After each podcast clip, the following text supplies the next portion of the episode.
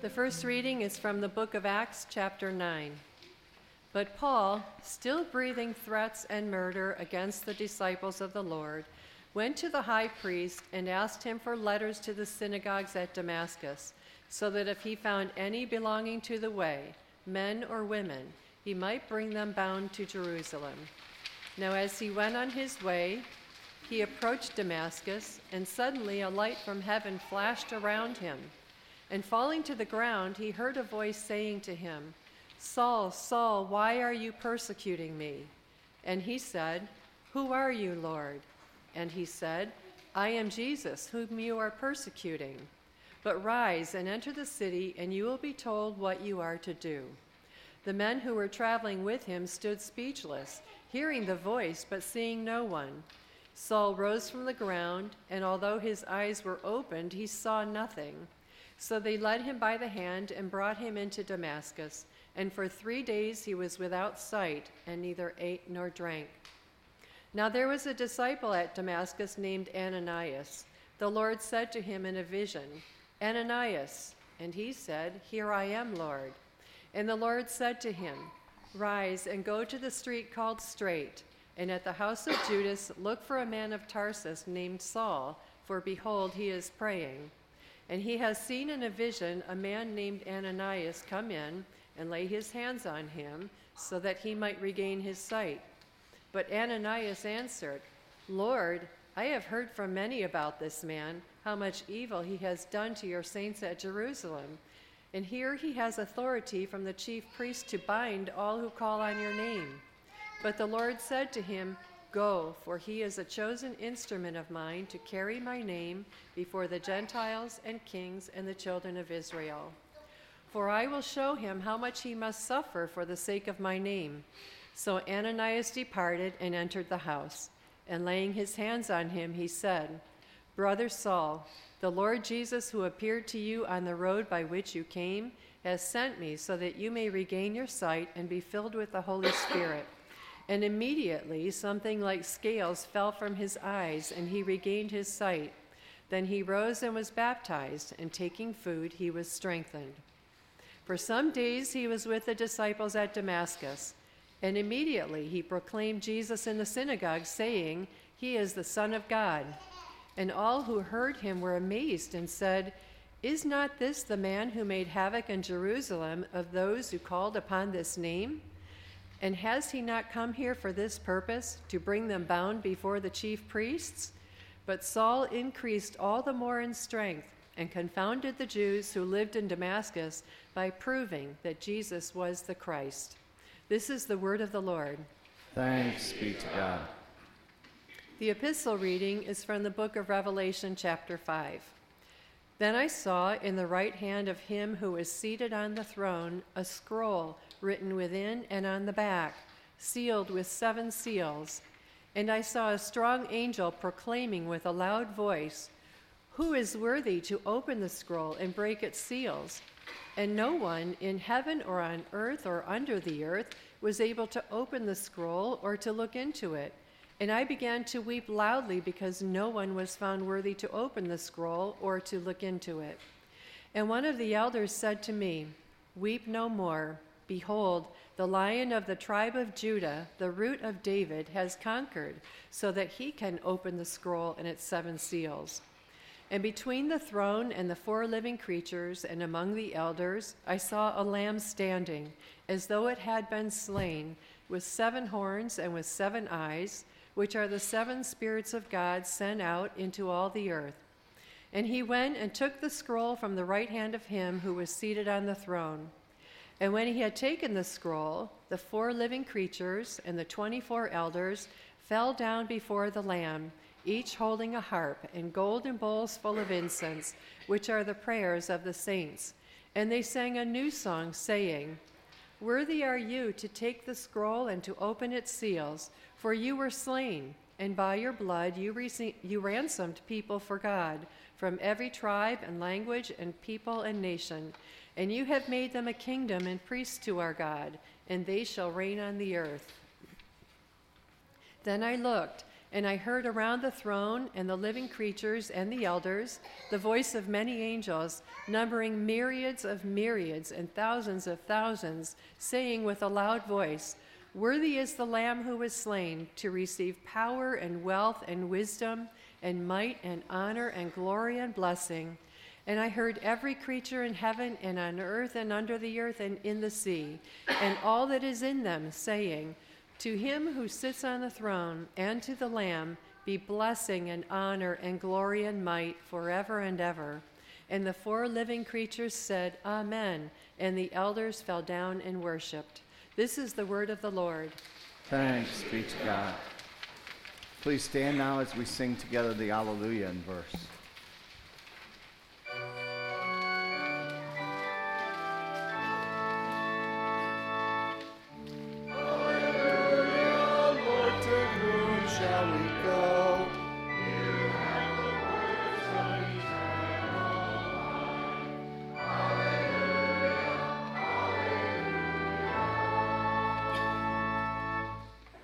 Holy Gospel according to St. John, the 21st chapter. Glory to you, O Lord. After this, Jesus revealed himself again to the disciples by the Sea of Tiberias, and he revealed himself in this way Simon Peter, Thomas, called the twin, Nathanael of Cana in Galilee, the sons of Zebedee, and two others of his disciples were together. And Simon Peter said to them, I am going fishing. And they said to him, We will go with you. And they went out and got into the boat, but that night they caught nothing.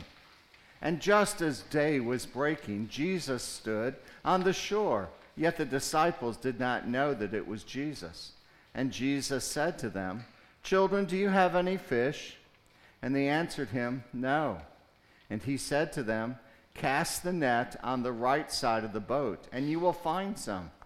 And so they cast it, and now they were not able to haul it in, because it was of the great quantity of fish. And that disciple whom Jesus loved therefore said to Peter, It is the Lord. And when Simon Peter heard that it was the Lord, he put on his outer garment, for he was stripped for work, and threw himself into the sea. The other disciples came in the boat dragging the full net of fish, for they were not far from the land, but about a hundred yards off. And when they got out on land, they saw a charcoal fire in place, with fish laid out on it, and bread. Jesus said to them, Bring some of the fish that you have just caught. So Simon Peter went aboard and hauled the net ashore, full of large fish, a 153 of them. And although there were so many, the net was not torn. And Jesus said to them, Come and have breakfast. Now none of the disciples dared ask him, Who are you? They knew it was the Lord. And Jesus came and took the bread and gave it to them, and so with the fish. This was now the third time that Jesus was revealed to the disciples after he was raised from the dead. And when they had finished breakfast, Jesus said to Simon Peter, Simon, son of John, do you love me more than these? And he said to him, Yes, Lord, you know that I love you. And he said to him, Feed my lambs. And he said to him a second time, Simon, son of John, do you love me? And he said to him, Yes, Lord, you know that I love you. And he said to him, Tend my sheep. And he said to him a third time, Simon, son of John, do you love me? Peter was grieved because he had said to him the third time, Do you love me? And he said to him, Lord, you know everything. You know that I love you. And Jesus said to him, Feed my sheep. Truly, truly, I say to you, when you were young, you used to dress yourself and walk wherever you wanted. But when you are old, you will stretch out your hands, and another will dress you and carry you where you do not want to go. He said this to show by what kind of death he was to glorify God. And after saying this, he said to him, Follow me. This is the gospel of the Lord. Praise to you, O Christ. I tell you, it's so wonderful to hear those alleluias sounding forth again the joy and the praise of God who has saved us. So, grace, mercy, and peace be unto you this day from God our Father and our Lord and Savior Jesus Christ. Amen. Our text today is from the second reading, that from Revelation chapter 5. So, what a sight, right? As we open up the book of Revelation to chapter 5, it's an unusual book, Revelation is, and it shows a grand event full of strange creatures and odd people, and all of it revolving around a lamb.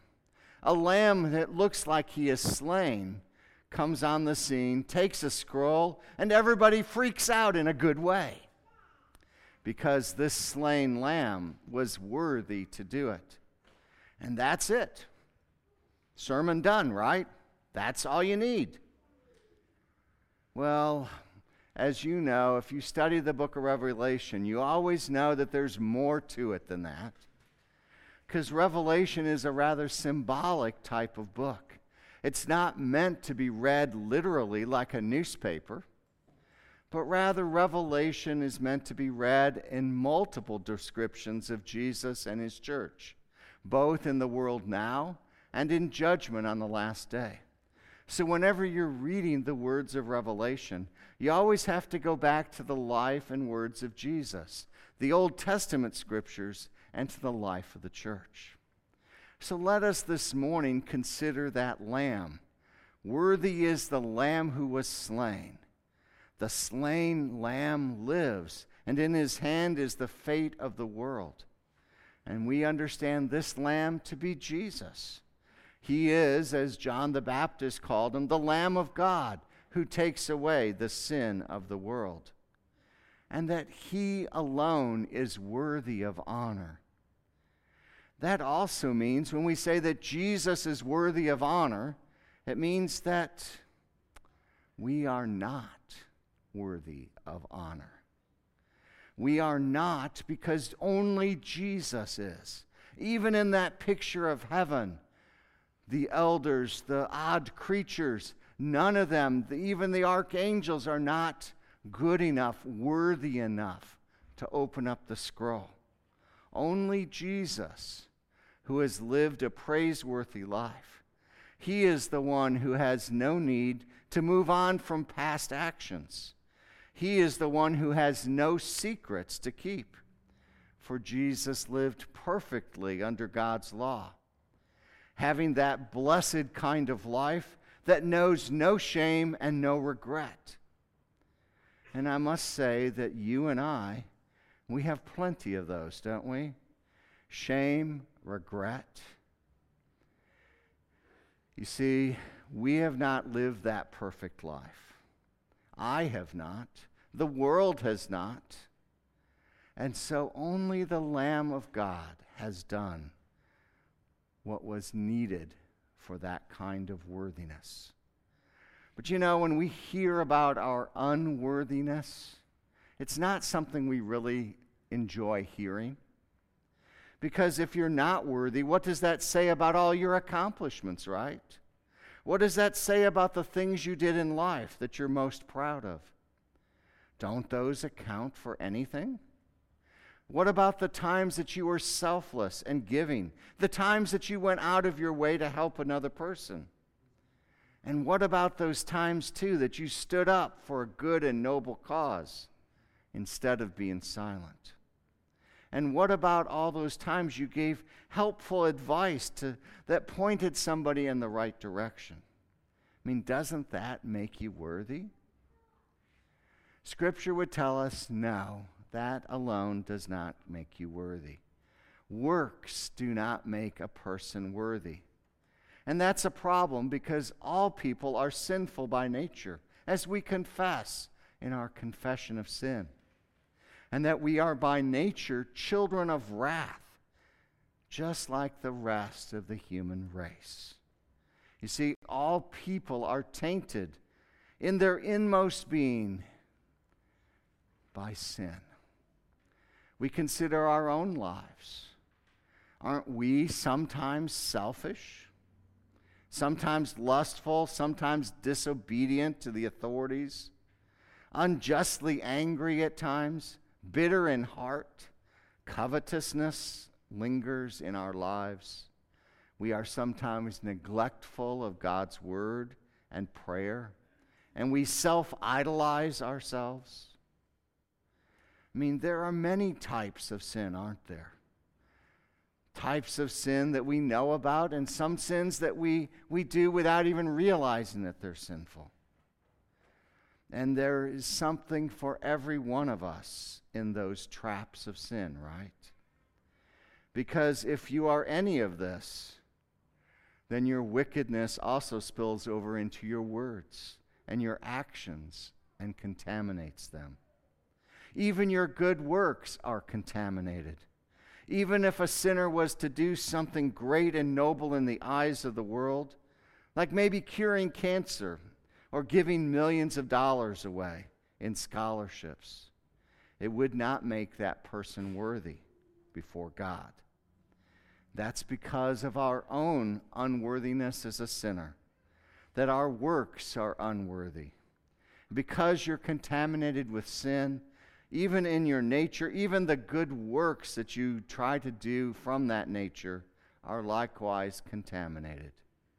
Because by nature and your action, you cannot make yourself worthy before God. Okay.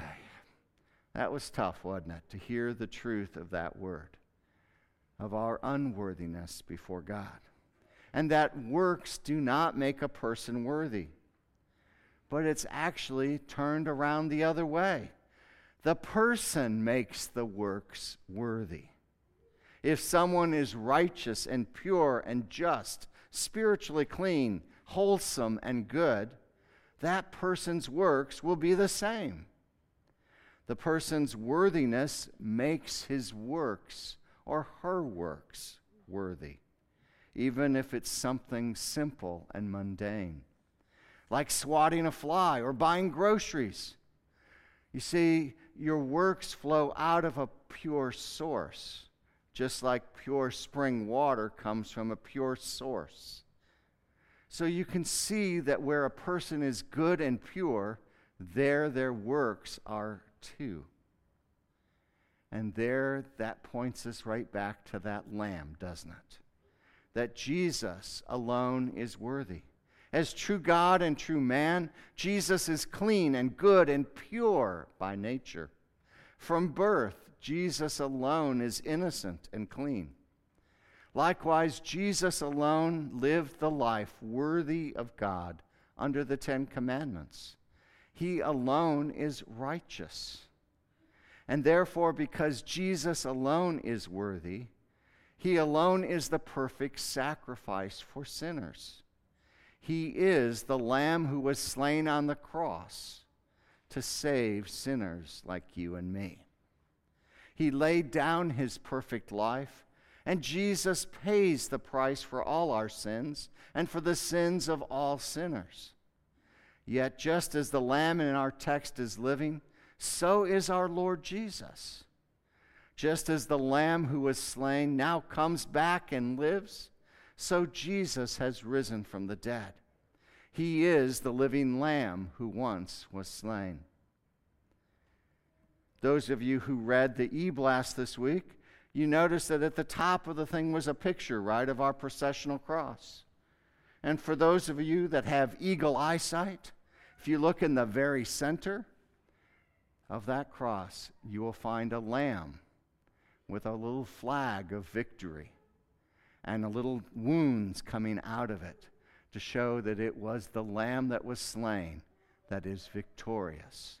And that is Jesus for us, that he died on the cross. He is that living lamb that was slain. And because Jesus himself is worthy, his works are worthy as well. His death, therefore, is worthy, worthy to reverse the curse and to purify all those who were contaminated by sin.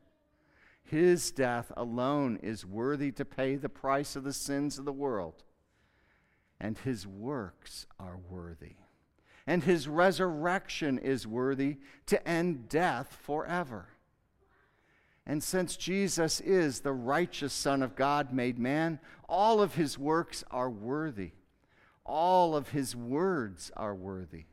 And even the ones that don't seem important or interesting, they are still worthy. And the same thing spills out and applies to us as well.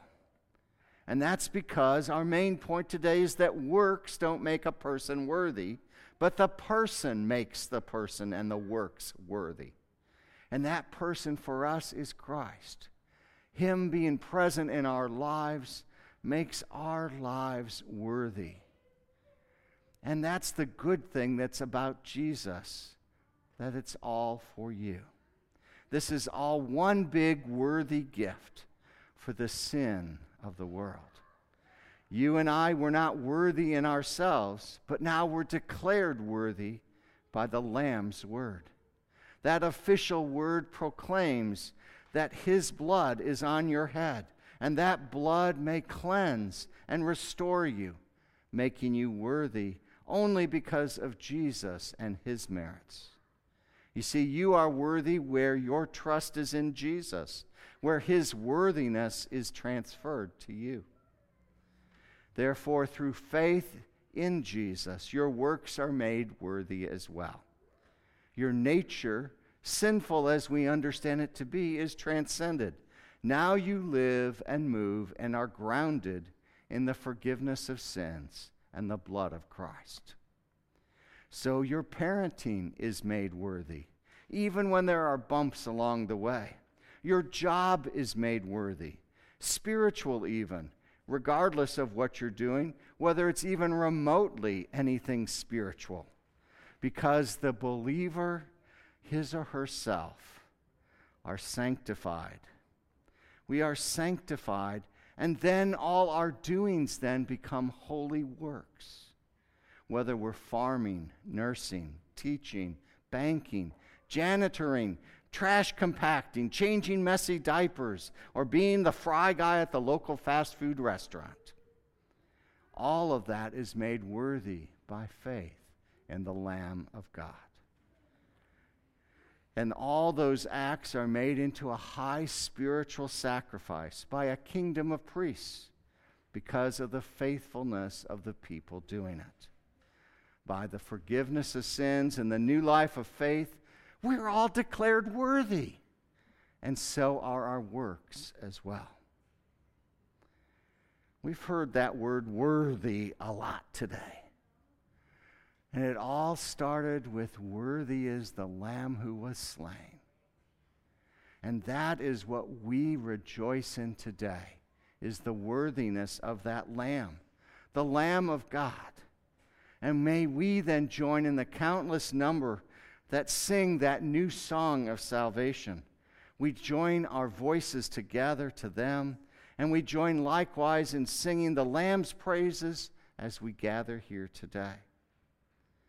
Now, we may not hear those other saints all through the world and in heaven, but they are joining our voices this day as we all sing our praise to the Lamb who is worthy.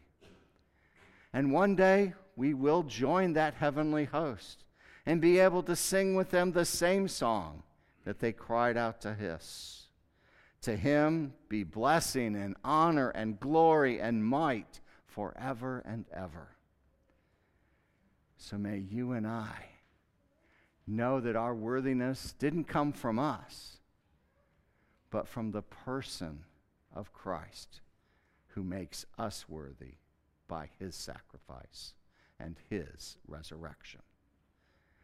And so then, as we heard in the second reading from Revelation, you know, as we are extolling the praises and joys of God, as we hear to him be praise and glory and honor and strength and might forever and ever. And the God's people said, Amen.